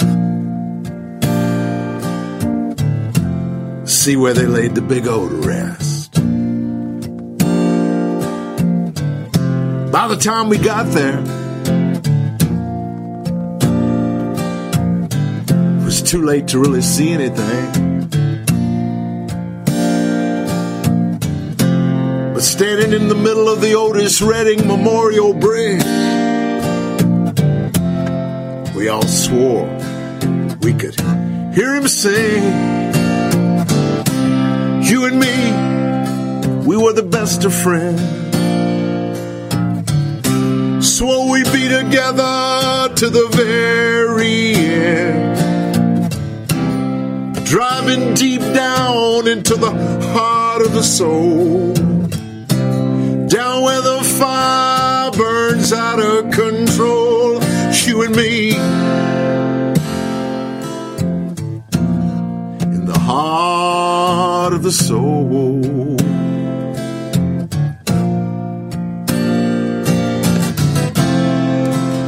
Driving back that night. Consumed by a mysterious fire. Each in turn, our stories told. Each in turn, we bared our souls. Told of all the good times and all the bad. Cried real tears, but we weren't sad. Of all our secrets and all our schemes.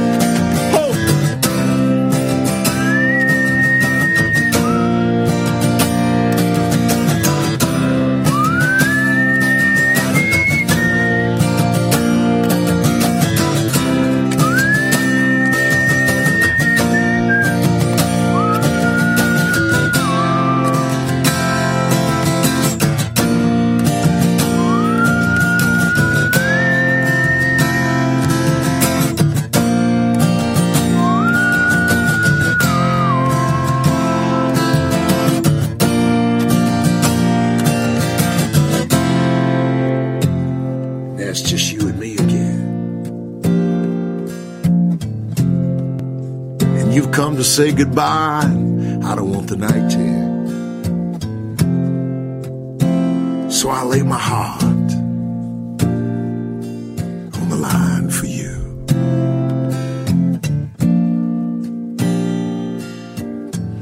And that's not such an easy thing for me to do. but I love you. You close your eyes, you can feel it. Deep down in your soul, you can feel it. You and me, we were the best of friends. Swore we'd be together to the very end diving deep down into the heart of the soul. Down where the fire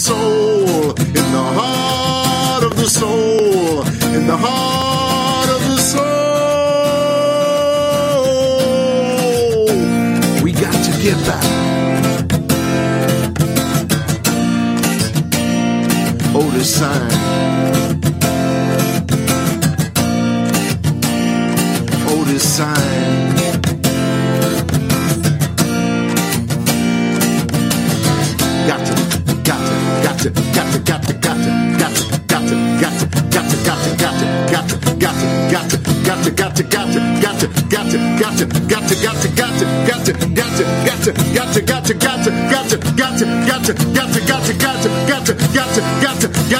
got to, got to, got to, got to get back to the heart of the soul.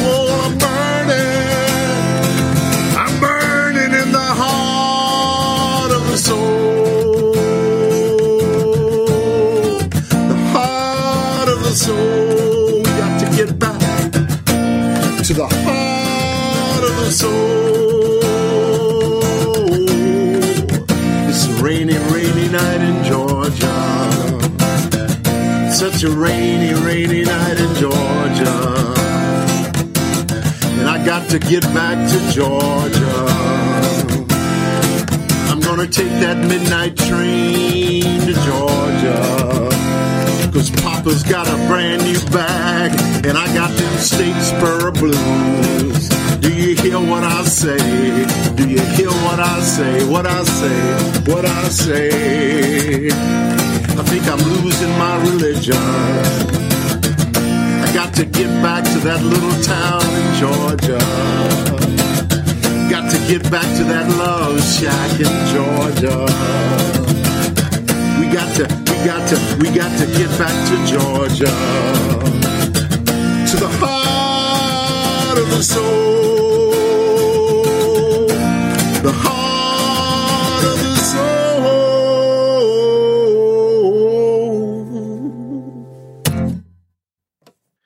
Ladies and gentlemen, you're listening to our acoustic performance and interview with Mr. Kodac Harrison. I wanted to talk to you a little bit about the album In Search of the Blue Groove. Okay. It seems like that album has a lot of horns in it, and it's uh, it's more of a rock feel than the other albums.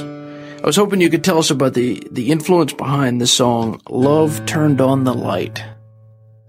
Love Turned on the Light was written uh, as a result of the accident that I was talking about earlier, and that was a expression uh, about a metaphor for my uh, realization after the accident. Most of my albums since then, like I said, I went back to more of acoustic approach. However, that particular recording was more of a rock album. For a while there, I had a band in the uh, 90s that were focused on uh, kind of distorted acoustic guitar and electric violin, bass, and drums called the Blue Groove. And then I also put together a 10 piece soul band with a, with, with a horn section, three piece horn section and three, uh, female backup singers. And this album took about four years to, to come together. And both of those influences are on that record. And some, it should have been two records probably, but, uh, you know, you don't always get to choose those situations. So, uh, you know, there's that rock thing, you know, with this, the distorted acoustic guitar and the electric violin and, uh, the bass and drums, more of a lean, dirty, uh, uh, my voice was pretty rough in those days. Uh, I think it's gotten better because they don't allow us smoking in bars, at least not in Decatur as much. So I don't smoke, but, uh, you know, when you're singing, you're breathing a lot of, and my voice was getting pretty rough at that time. And so I just kind of went with it. But at the same time, I was doing, I put together the soul band because of my soul influences. So that particular record is more bigger production than some of the records I've done since the 80s. It kind of has those two influences in there. There's the soul band with the horns and all, and then there's the uh, more uh, lean, uh, dirty rock band. But I've also always loved saxophone. I think maybe that was one of the original reasons I was turned on to Springsteen, but it, I guess it goes to my soul roots, that horn thing. You know, there was always horns in Otis's songs, etc. In fact, he did a lot of the horn arrangements, but, uh, so I've always liked saxophone. So there's always a lot of saxophone in my recordings, including that particular one. And that brings us to one of your more recent recordings, my absolute personal favorite in the Kodac Harrison discography is Portraits and Passages. And Well, my, thank you. my favorite song, Sad Soft Music. Ah, yes. On my very first tour of Europe, I had met a, a German musician playing uh, in Columbus. I was doing a little trio that was in, uh, since I didn't have another guitar player or whatnot, uh, when, if I'm playing guitar, uh, blues is the thing I play best if I'm to just, if it's just to focus on me. And usually I try to have another guitar player unless I'm playing solo or something, but, or at least another instrument. And, uh, you know, but this guy was, uh, he was uh, searching for the, you know, he was a big, huge blues fan. Uh, he was a German musician and he flew into St. Louis and went down to Mississippi and searched for the home place of Robert Johnson and went to New Orleans and Mississippi. And he was coming, they were hitchhiking, he and another musician friends, and they were in Columbus, Georgia, and they heard us play and he really liked us. And I kind of kept in touch with him because I was trying to figure out a way to get Europe. So when I first went to Europe, it was through the another friend of mine who was part owner of a French restaurant in Decatur, Cafe Alsace. So he told me about these great tickets for like two ninety nine round trip. This is back in ninety nine. And I was like, wow, I got to take advantage. And he said, I can get you a couple of gigs. And I thought, ooh, I'm gone for sure. So I was mainly interested in going to Amsterdam and Paris and, uh, spent a couple nights in Amsterdam, three nights in Paris and a couple nights in Strasbourg. And I went into Germany to play one gig that the guy I'd met in Columbus had set up. That turned out to be a great gig. Uh, I made contacts there. I played that club seven times there. I just love those people. The Germans, uh, have, have listened to English music. All their German musicians, all the pop German musicians sing in English. Uh, I guess because of the occupation, they have been listening to English music on radio for well, 40, 50 years now, at least in former West Germany. And it was just a great gig. I mean, I had lost my CDs in France. They were stolen in the mail or whatever. And people were giving me money to send them CDs, standing ovations. And, you know, I made, and the money I made there was enough to basically pay for the trip. And I made some contacts there that are proved to be valuable. And every tour has included Germany. Uh, I've also played in Prague and in the Netherlands, etc. But, uh, the musician that I met suffered from a depression. And when I was there, he was just in a real foul mood the whole time. Even though he got me the gig and he gave us a place to stay, he just, I never saw him smile the whole time. And I, and, uh, it turns out he suffered from clinical depression. I mean, he had great kids and great situation, I thought.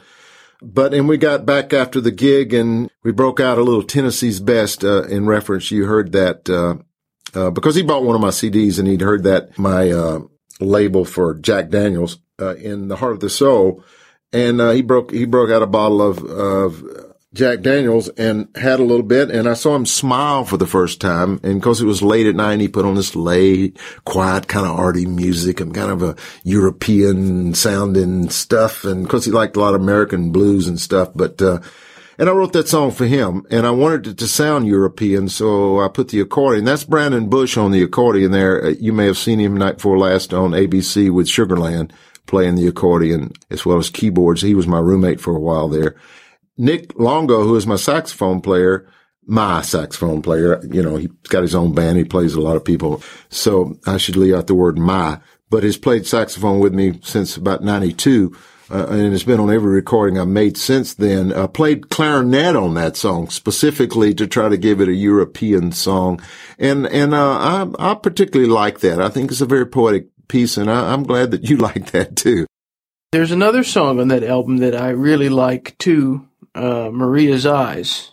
Yeah, it, it, depresses me a lot, but it's it's a song I like a lot. I, I like it too. It is somewhat a depressing song.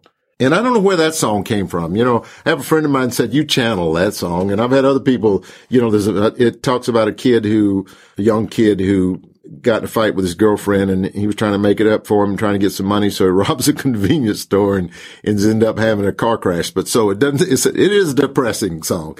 And people ask me, have you ever robbed a convenience store? I'm like, no, no, man. You know, uh, my songs are not necessarily from personal experience, even though there's a, there's a little bit of me in all these songs. Lazy River Blues we mentioned earlier. It comes from my living in New Orleans, but I never did have a farm and never got flooded out and never lived in Slidell, etc. or wasn't born in Slidell. So, but this song in particular was something I think I was in West Virginia at the time when I wrote it. I just kind of channeled it. I think it's very poetic. It is a little depressing, but I, I like that song too. I'm glad you like. In fact, the both of those are kind of depressing, but they're both very poetic, and those are the kind of songs that I listen to. I call them uh, late nights alone with my favorite intoxicant. A few of those songs that never fail to touch my soul. They're not songs you play in the morning when you get up. They're late night songs. Maybe you're by yourself. Maybe you're a little bit contemplative, you know, etc. And those are the and, and I really uh, am attracted to those kind of songs and quite often write those songs and, and think they're some of my best songs also, you know. Those are the kind of songs that I always find myself the most attracted to.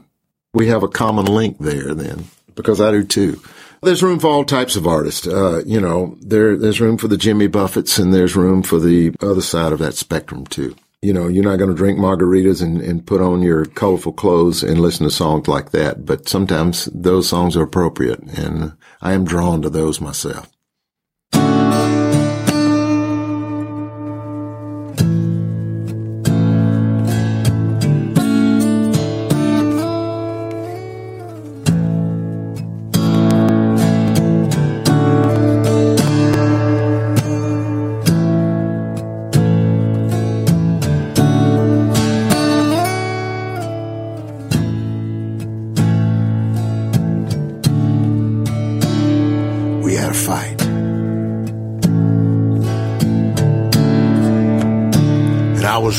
Wrong, she was right.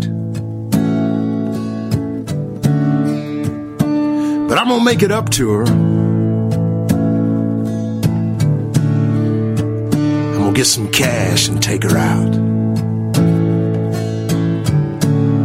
I'm gonna treat her like she deserves to be treated.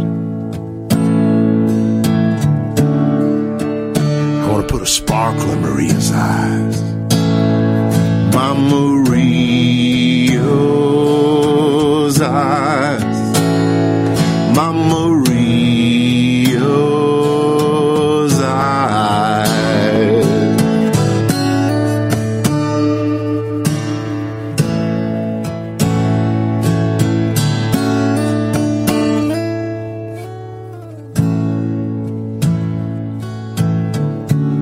I picked out a convenience store.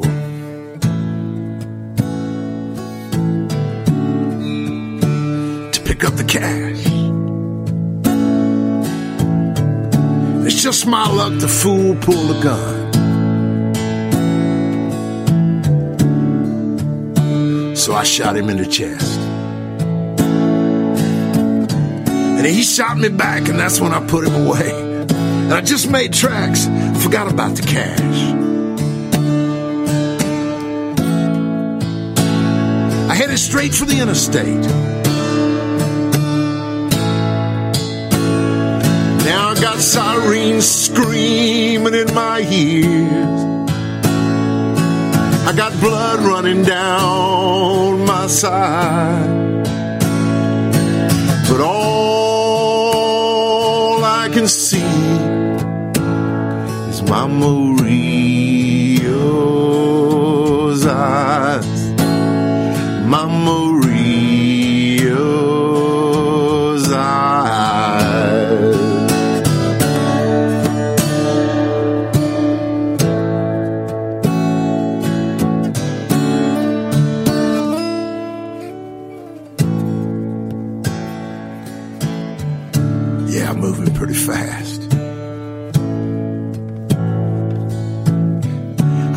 Floor.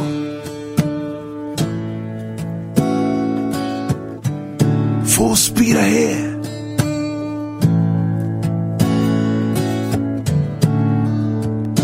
I got to make it through. But I'm starting to see double things are spinning round. I'm losing control, things are spinning round. Stands still, things are spinning round. I'm gonna hit that wall, I'm gonna hit that wall, I'm gonna hit that wall. I'm gonna hit that wall, I'm gonna hit that wall, I'm gonna hit that wall. But all I can see, all I can see,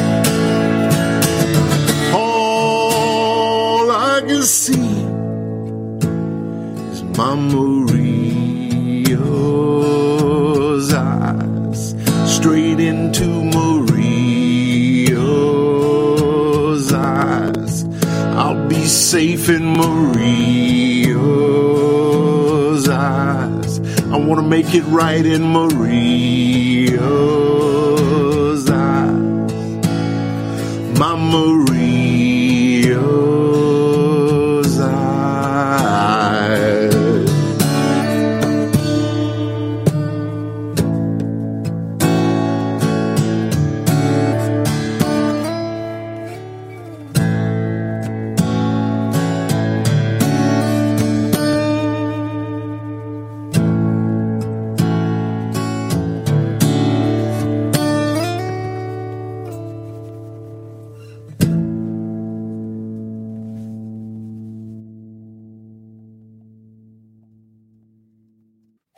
good. I understand that you have an interest in publishing a book of uh, some of your poems and lyrics, and that sounds very interesting. Yes, and I'm compiling one right now. And next year, I'm um, going to have the uh, endowed chair of poetry over at Georgia Tech. They have two of them over there. It's the only uh, university in the whole country that has over one. One of them is in a permanent chair that Thomas Lux has, and one of them they re- revolves every year, and I'm going to have it this year. And I'm hoping to parlay that into some sort of book, uh, which I want to put out of uh, lyrics and, and uh, poetry that I've written over the years, somewhat of a retrospective. Uh, and hoping that that will help me get something uh, of that nature published. But yes, I'm working on that right now, in fact. Tell us about some of the people that you played with uh, a lot of our listeners might be familiar with Amy Lee, but there's another sax player. Uh, Amy Lee, uh, who played with Jimmy Buffett for years, and that's where I met Jimmy Buffett. I've mentioned him several times over the course of tonight, just because I, I mean, I have a lot of respect for him. He's a consummate uh, entertainer. He knows uh, his audience, and he provides the soundtrack for that a trip that everybody takes once in their life to the islands and they can go back to his concert every year and drink margaritas and go back to the islands. I respect uh, him a lot for that. He's not a musician that I listen to a lot or uh, feel any kinship in terms of what I do, but I respect that. Uh, and she played with him for years and had an opportunity to meet him that way. Uh, Nick Longo, who is a, uh, another saxophone player who was, uh, has his own band and has played with me a lot, was recently in my theatrical production that I did at seven stages, Reach for the Moon. He was a part of that. Another saxophone player. Like I said, I love saxophone. Uh, Philip Raines has been playing with me since, you know, probably 1980. I've had a lot of great guitar players in my band from Dan Coy to Barry Richmond. I even, uh, did a set at the attic, uh, with, uh, John Mayer, uh, backing me on guitar for one set. Brandon Bush was my roommate for a while and he plays with Sugarland now and also played with Train and uh, Christian, uh, who is part of the duo uh, with Sugarland, uh, is an old friend of mine and has um, played on several of my recordings, singing or playing, and is also I, I, covered a song that he wrote about my accident that's on uh, uh, Portraits and Passages. Sean O'Rourke is a drummer that I played with a lot. Sean played with Sugarland for 14 months. He's played with Mother's Finest. He played with the Aquarium Rescue Unit.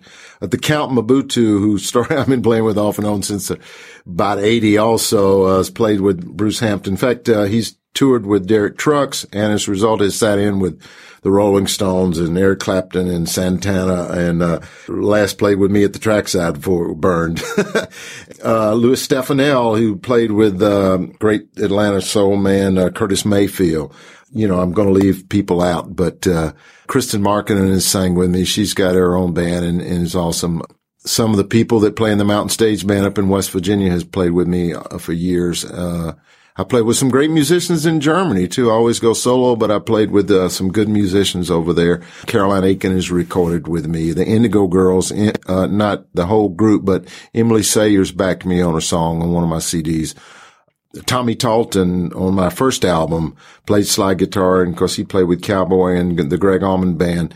I could go on, but uh, uh, and working with uh, Rodney Mills, the the great engineer producer, and I, have been fortunate to play with some fine musicians in my career and continue to do that to this very day and can't say enough about them. Well, that brings us to the present, your most recent studio album, Dreams and Nightmares. Uh, that album has a, two songs at the very beginning that kind of go together.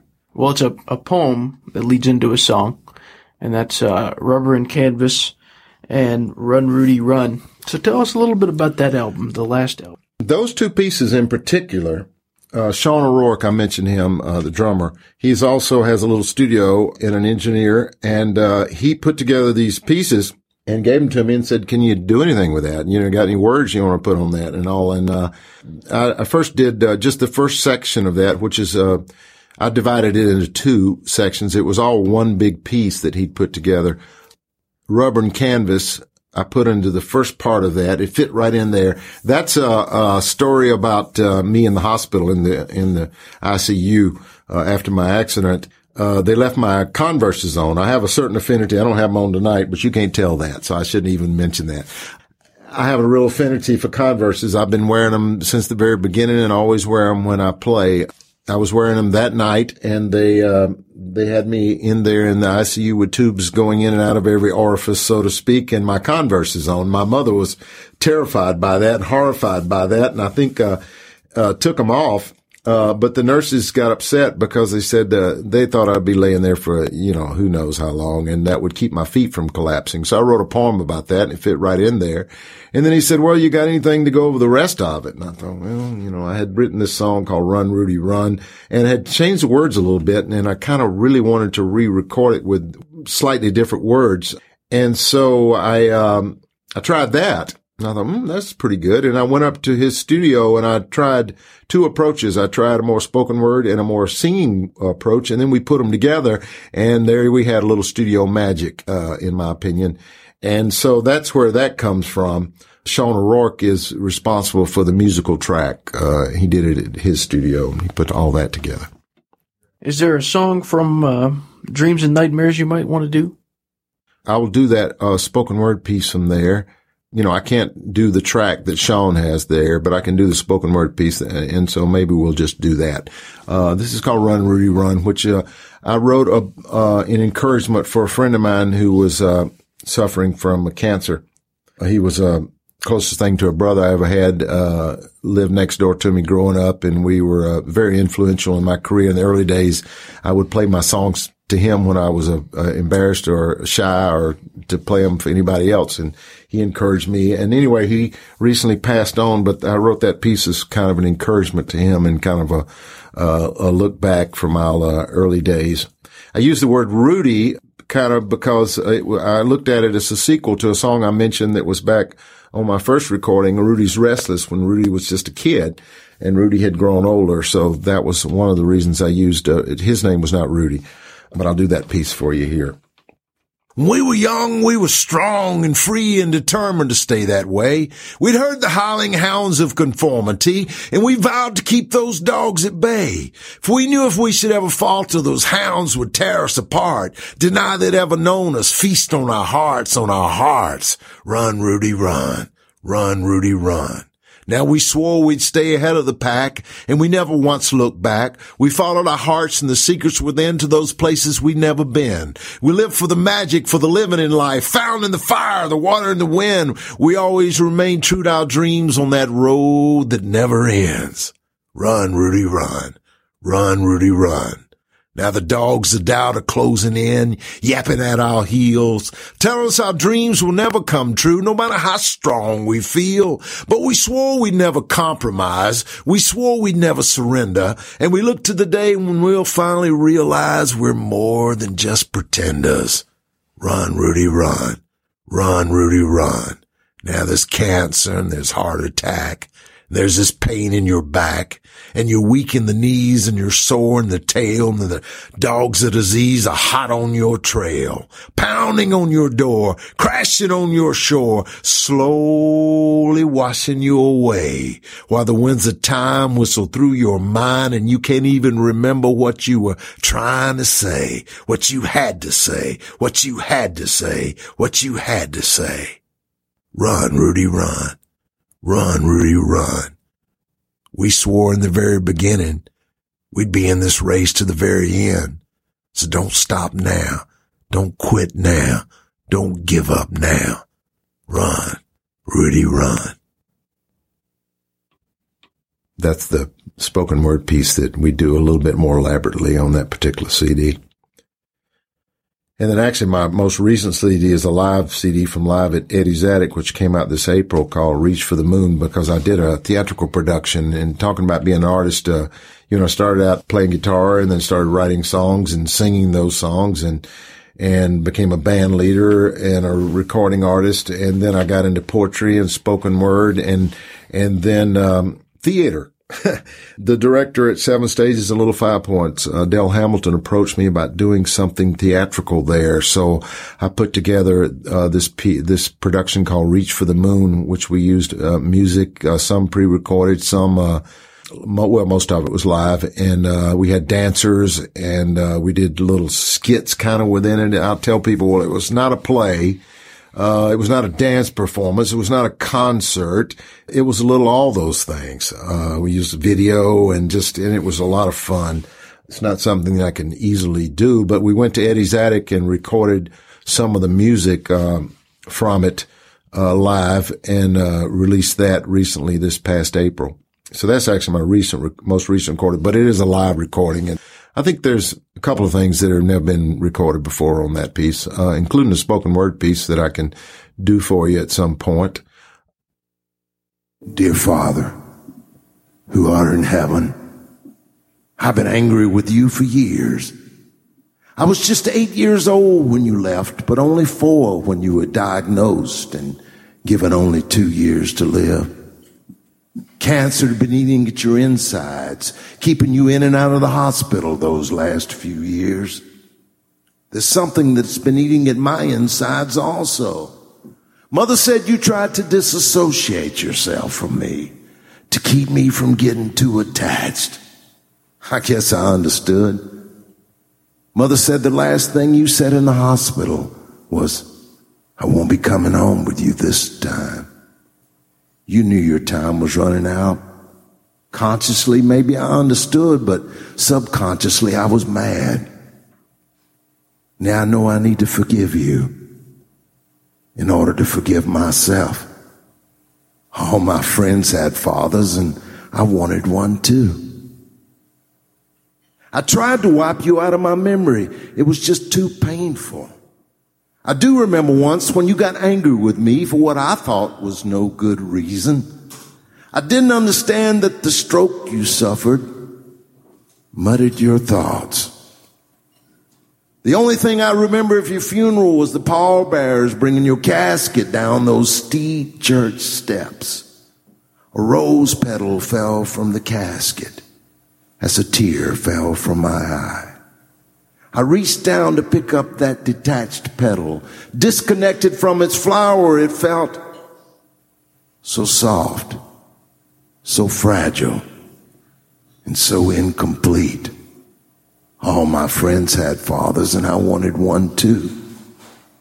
Now, I don't know if I really believe in heaven, but I do believe that you're alive down inside of me, helping to shape the person that I am.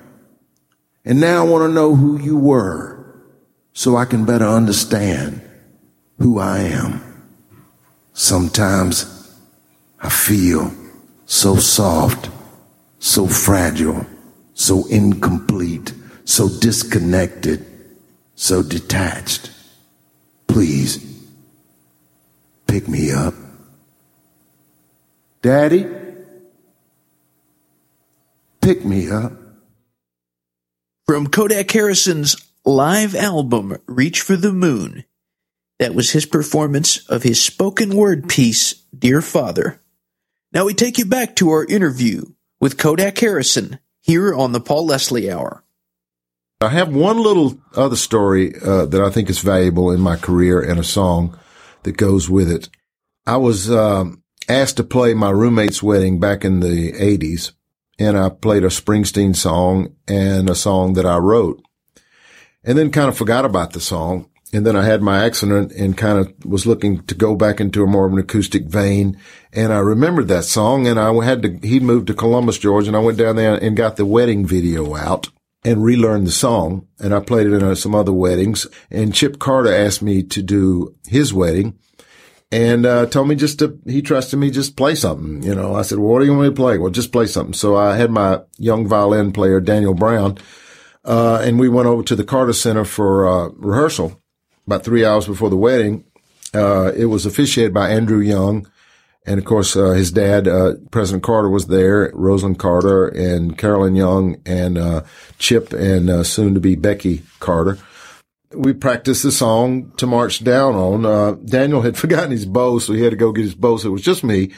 And I played the song. When they got to the altar, I stopped playing it Carolyn Young came on and said, I like that song. And then President Carter came on and said, was that the whole song? I said, no, I stopped because they got to the altar. He said, well, play me the song. And I played the song and I was a little nervous playing there for uh, those six people. After it got through, he said, I love that song. It's the perfect song for the wedding. I said, but it's too long. He said, well, they'll just have to march in at the end of the wedding. I said, end of the song. So I was like, okay. So three hours later, we're there and Daniel and God, and we're off to the side. Nobody's paying attention to us. We're playing some music. And then I'm like, I wonder when we're supposed to play this song because, I, you know, normally you'd see them and you start playing, but they were supposed to march in and towards the end. And and about that time, President Carter stood up and said the wedding will start in two minutes. In the meantime, I want everybody to listen to the song. Of course, everybody immediately turned to us and it was like having President Carter introduce me.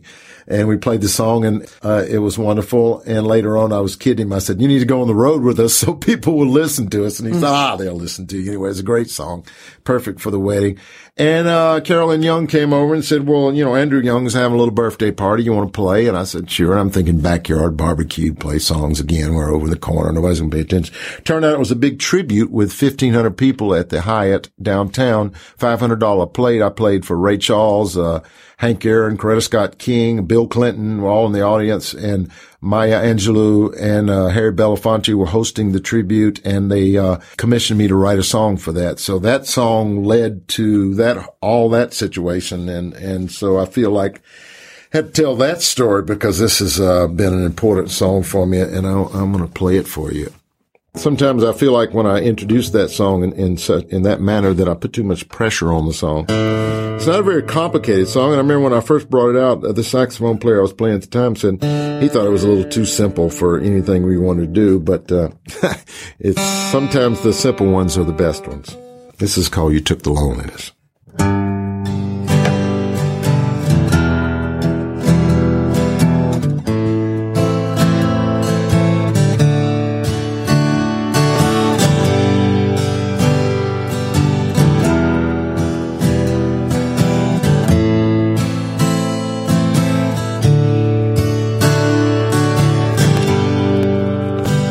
A full moon. Was love at first sight. When I looked into your eyes, I knew you could feel it too. And I swore when I left you that night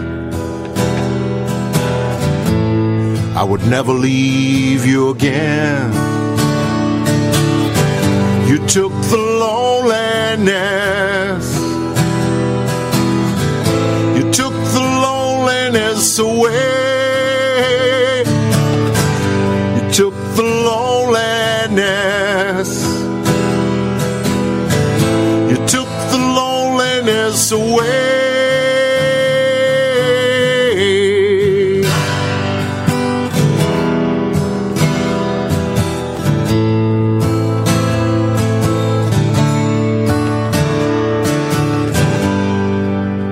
Yes, a lonely world we live in.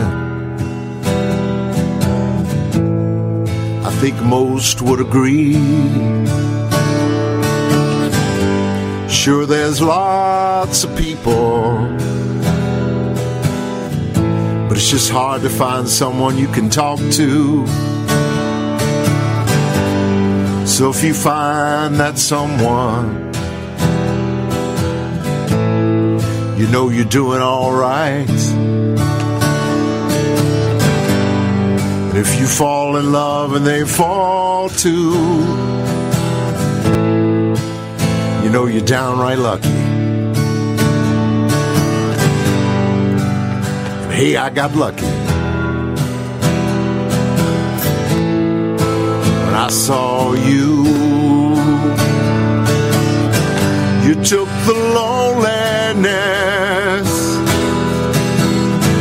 you took the loneliness away.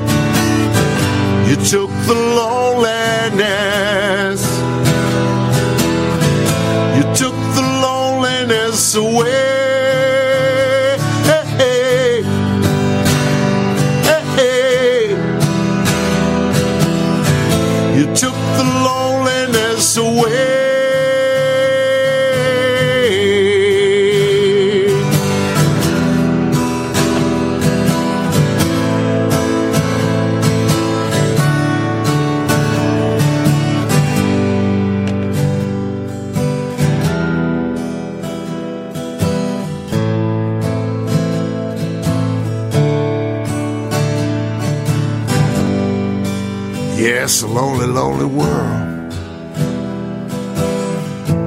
Full of broken hearts and broken dreams.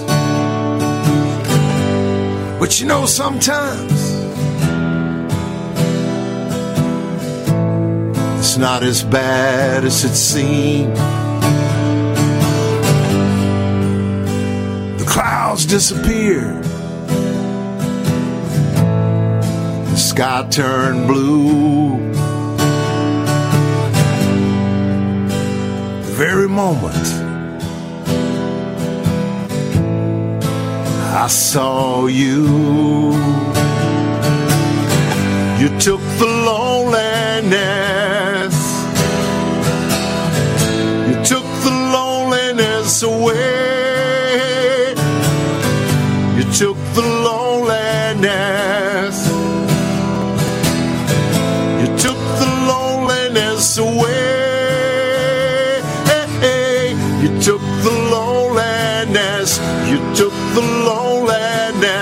You took the loneliness. You took the loneliness. You took the loneliness. You took the loneliness. You took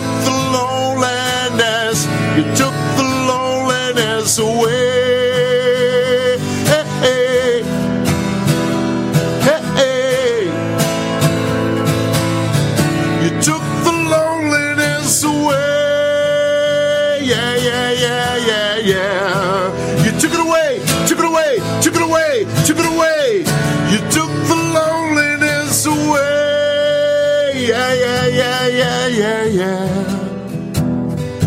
You took the loneliness away.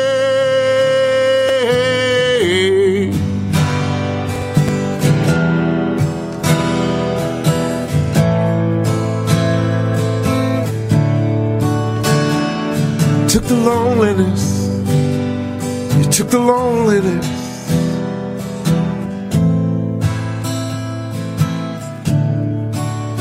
Took the loneliness away, yeah, yeah. Ooh, ooh.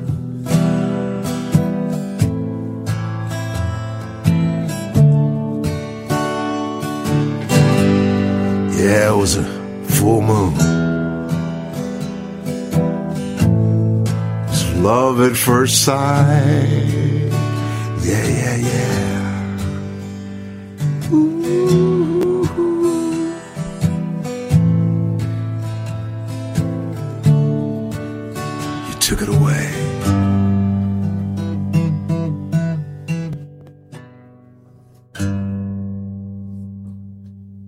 Mr. Harrison, it has been a pleasure doing this interview and hearing this great music from you. So, my final question, and then maybe if you'd like to leave with some spoken word or something, anything. Sounds like a good idea. This broadcast is going out all over the world. My final question what would you like to say to all those people that are listening in? Wow. First of all, thank you for listening in. Uh, I hope that something I've had to say or play for you has been entertaining and rewarding and uh, thought provoking and touched you in some way. I don't mean to be uh, egotistical in that sense that I expect that, but I, I would like that. Hope everybody uh, finds whatever they're looking for, you know, uh, whether it's an artistic dream or uh, love or whatever. I, I would like for everybody to have their dreams come true. May your dreams become real. How about a spoken word piece? That sounds good. This is called Tied to the Microphone. Bruce Hampton said it was okay to fail if you're reaching for the impossible. The club owner said you're not blues and you're not rock and you're not jazz and you're not hip hop. You're not folk and you're not country. You're not spoken word and you're not song. You're in between. I said, I like it that way. He said, well, then there's nothing I can do for you. You're tied to the microphone. But you know, I, I want to find my own way. I want to draw my own map. I want to find my own way. So I'm sneaking down the alleys and I'm crawling through the cracks and I'm running down the canyons trying to find my own way. And I fully expect to be ambushed at any moment because I don't trust either side. And I know tied to the stake, I'm the perfect prey for any predator who comes along. Cause I'm tied to the microphone. I'm tied to the microphone. And I had no easy recognizable early talents. I had to dig down deep to find what I had. I had persistence. I had desire and a little soul. You got to have a little soul. So I let it sing. Now, I know I started too late and I'm too old and I'm too ugly and I'm too this and I'm too that and I'm too skinny and I'm too fat and I'm too this and I'm too that and I'm tied to the microphone. I'm tied to the microphone. But I let my heart sing. I let my heart sing. I got no regret. I let it sing. I let my heart sing. I let my heart sing.